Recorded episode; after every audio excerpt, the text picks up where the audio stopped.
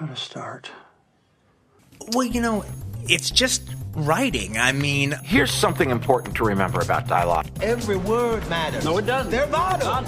I want to go to this place that I think it needs to go to. The only thing that counts is what you see on the screen. I will write like four, five, six hours a day. and it will be a voice made of ink and rage. Okay, I'm, re- I'm really glad you asked me that question. Welcome to the Creative Principles Podcast. I'm your host, Brock Swinson. Over the past 200 plus episodes, I've had the good fortune of speaking with dozens of screenwriters, actors, and directors, such as Aaron Sorkin, Mel Brooks, Cary Fukunaga, Whitney Cummings, Michael Imperioli, and William Monahan, among others. We've dissected ideas on story, character, filmmaking, habits, and various principles for creative life. If this is your first time listening, make sure to hit that subscribe button on iTunes or SoundCloud. You can also find several of these interviews on the Creative Screenwriting Magazine website, in addition to some that aren't available in audio, such as with Nick Kroll or Stephen Merchant. In addition to the podcast, also make sure to search for the new video essay series on YouTube, also called Creative Principles, where we take a deep dive into movies and television. Join millions of viewers for subjects like the 16 personalities expressed as characters. Did Home Alone ruin John Hughes' career? The greatest movie never made, and how Jackie Chan creates perfection through failure, among many more. That's Creative Principles on YouTube. Here's the description for Body Brokers. Brought to Los Angeles for treatment, a recovering junkie soon learns that the rehab center is not about helping people, but a cover for a multi billion dollar fraud operation that enlists addicts to recruit other addicts. If you're listening to the show, you can probably tell I'm starting this episode a little different because this story is so insane, especially since it's true. Here's a statement from writer director John Swab. I was a street junkie for over a decade. During my early attempts at recovery, I went through countless rehabs and detoxes all over the country. In that time, I was brokered and then taught how to broker bodies. This is the true story of the multi billion dollar insurance scandal within the substance abuse treatment industry. The FBI recently raided several of the largest treatment centers in Southern California for body brokering and insurance fraud, with more to come. With the opiate epidemic being a central topic of conversation, people need to know about the predatory nature of the proposed solution to the problem treatment. This is a film about where capitalism fails addicts. Here's the interview. I'm from Oklahoma. Um, you know, there's not a lot of uh, film presence here, or, or wasn't when I was growing up. And uh, you know, the closest thing we had were were you know books like The Outsiders and the films that came after. Um, so you know, I kind of wore out the VHS tapes on those, and uh, you know, always wanted to do, you know, make a movie. Um, so I started writing. Um, and uh, made a short film. And uh, once I saw the footage from the short film and saw that it, it kind of looked like a movie, I uh, I was hooked. So I uh, you know just worked hard and met some good people that I work with, and uh, just trying to keep my head above water now, man. So tell me a little bit about how did you like um, get Run with the Hunted made, and then how that led to Body Brokers as well. Um, well, I, I work um, with a producer uh, and producing partner named Jeremy Rosen, who is a uh, as crazy as I am when it comes to work ethic, and uh, we also share a lot of the same taste in films. Um, so it's kind of a, a perfect storm in, in, terms of a working relationship. And uh, we met and hit the ground running on Run with the Hunted. Um, we completed that, and by happenstance, I was out visiting my wife on a set in L.A and uh, met up with some friends that run treatment centers, and they kind of, you know, explained to me how this body brokering industry that I was aware of, but was in its infancy when I got sober, had kind of boomed into this, you know, billion dollar corruption scandal. And, uh, you know, I met with them. Um, they told me about it. They set up some meetings for me with some brokers and some other treatment center owners. Um, and you know, once I got kind of a whiff of it, I realized that I, you know, I, I see a movie. There's there's two movies every year that come out, you know, that uh that center around addiction, and I feel like for the most part they're all bullshit, and they're all just like fluff. And you know, as somebody who's gone through it, I never feel like I'm being told the whole truth. I feel like I'm just being told the safe story. And so I was really excited at the opportunity to a be a uh, an authority on on something in terms of I know this world. I've been through this world. I, I you can't tell me I don't know what I'm talking about. But B also tell people the truth and the hard truth, and and kill the main character at the end in front of you and make you watch it because that's statistically what happens to these people, you know, and when they're failed by the system and, and not given the proper care. Was this your main approach? Was anyone like trying to get you to base this story off IP or something like that, off an article or anything like that? Um, it, you know, it came up, um, you know, because I, I think that's strategically a really smart way to go with things like this. Um, but there wasn't any real article at that time that really was telling, you know, that knew about this. I mean, again, it, when when I wrote it, uh, it was very much a closeted thing and something that nobody really had had openly discussed about yet. Since then, there's been articles. There was an article yesterday in NPR. It was excellent, um, kind of outlining all this stuff. Um, but you know, until recently, you know, people have kind of turned their eye on it and haven't really, you know, paid much attention to to what's really going on with these these treatment centers. What's kind of coming in from your point of view? What's the maybe the main purpose? Obviously, you're not just trying to like shock audiences. Are you? Do you see this as like just bringing awareness? Is asking questions? How do you kind of see the bigger picture of the film? Well, I mean, you know, the the reaction to the trailer being released was really eye opening. I, you know, I can't really um, predict or uh, impose my will on what this film will end up being or how it will affect or if it will affect anybody.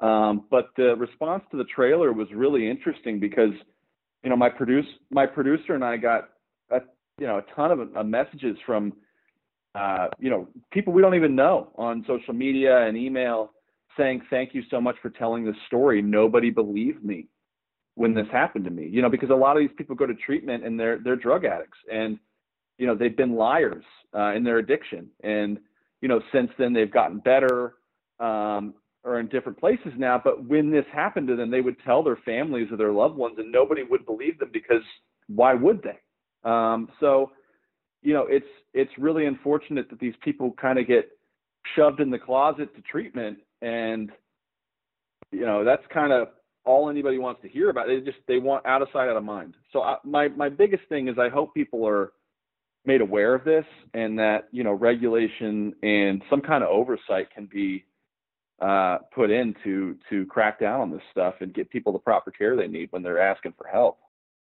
So you kind of mentioned like in addition to your producing partner and like having a strong work ethic, how also did you kind of pitch yourself as you know this was my old life but that's over now i'm a writer director like was there a was it mainly just like timing like how did you kind of you know, come out of that old stigma and that kind of thing?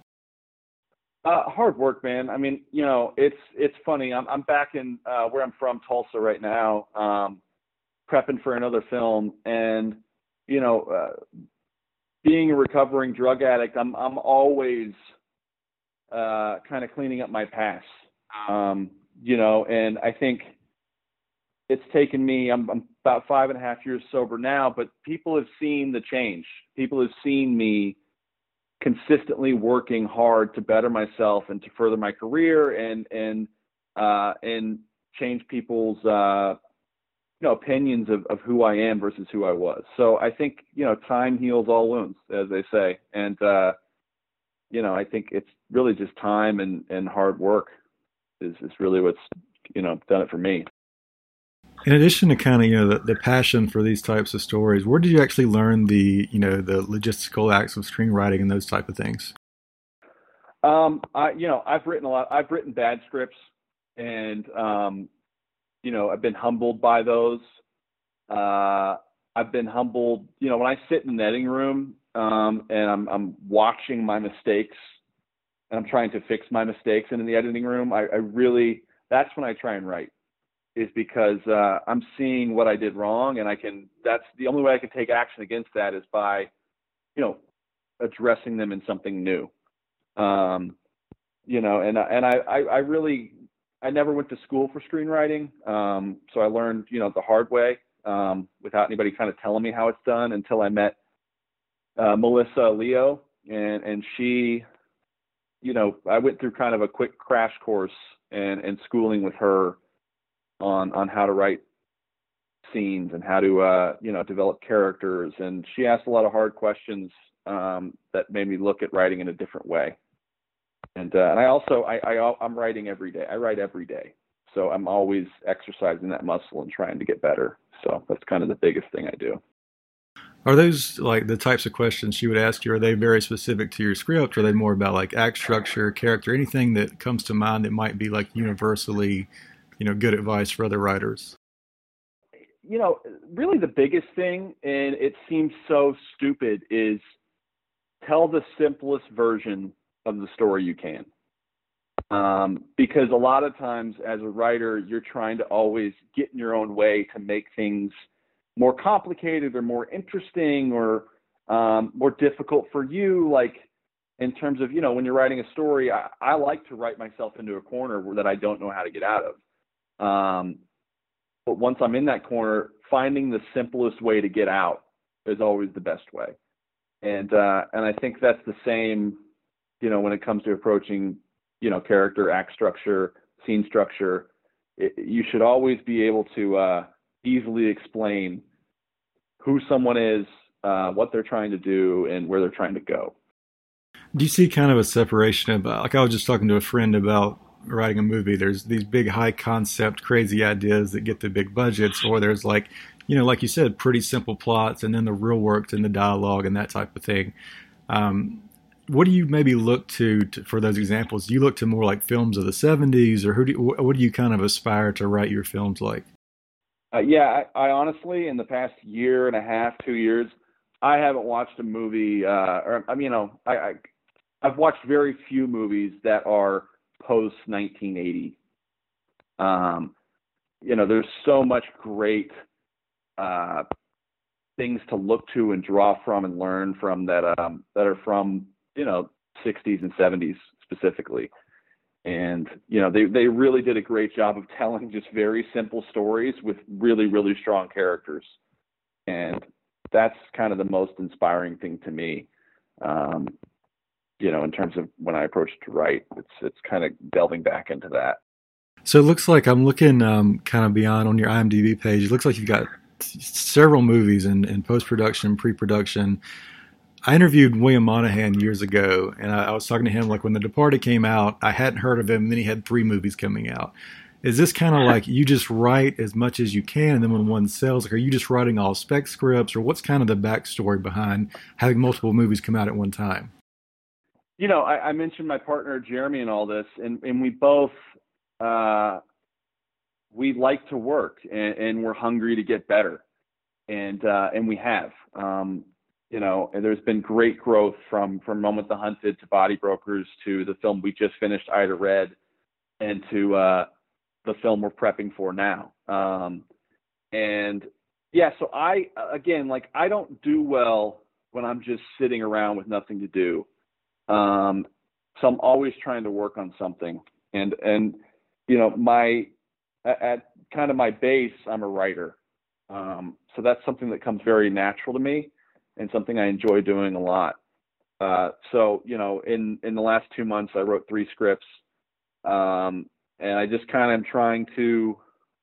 I just don't want to stop. I want to keep getting better.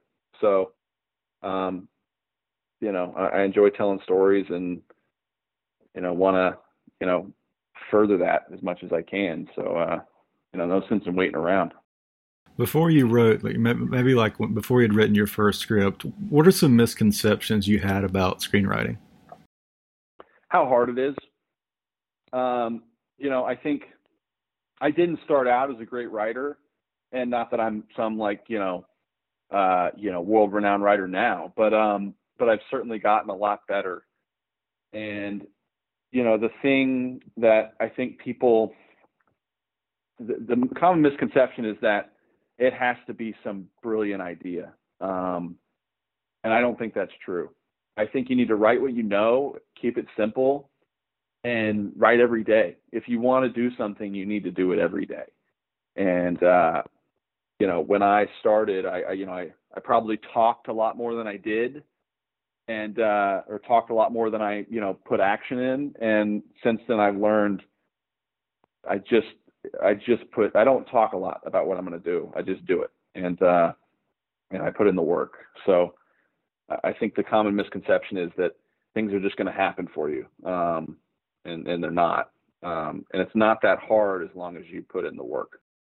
So you've got two films out now, and it looks like three or four kind of in the works. Um, do you see some? Uni- are there some universal themes you're looking to? Like, do you see connections between your other stories coming out?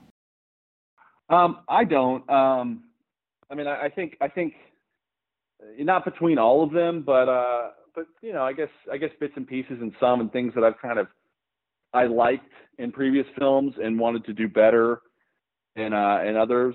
Um, you know, the film we just wrapped post on is called Ida Red, and I'm as proud of that as anything I've ever done. And it's um, it's really a special movie, and I'm really excited to get it out there because it's kind of the movie I've been wanting to make my whole life, and I feel like we finally did. Um, and you know, from there, I, I saw what I liked and my producer and I discussed what you know our interests were, and we kind of built on that. And I wrote a few more that were similar in theme.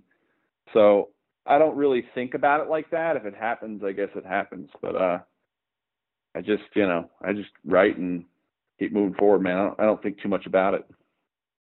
We'll just do um, one more. So, for any listeners who are maybe they've written their their first script in quarantine or their first couple drafts, was the main thing for you like making that short and then finding a producer or any other bit of advice you might have for finding an agent or selling a movie?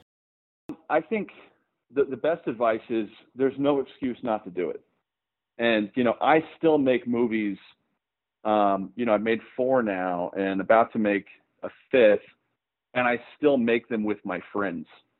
Um, you know, a lot of whom have no you know, uh, they have no credentials in the film industry. Some of them were trashmen, and now they're, you know, prop masters and and art designers and art directors. So I mean, I I make movies with the people that are around me, and I use what I have, and and you know, don't stray too far out from that. Um, so, you know, we've all got phones now.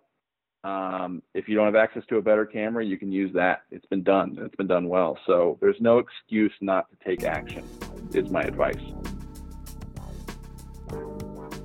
Thank you for tuning in to the show. If it's your first time listening, make sure to hit that subscribe button and visit my new website for information on the YouTube channel, the blog, the podcast, and my new book, Ink by the Barrel, which takes advice from these 200 plus interviews and more at writerfieldnotes.com.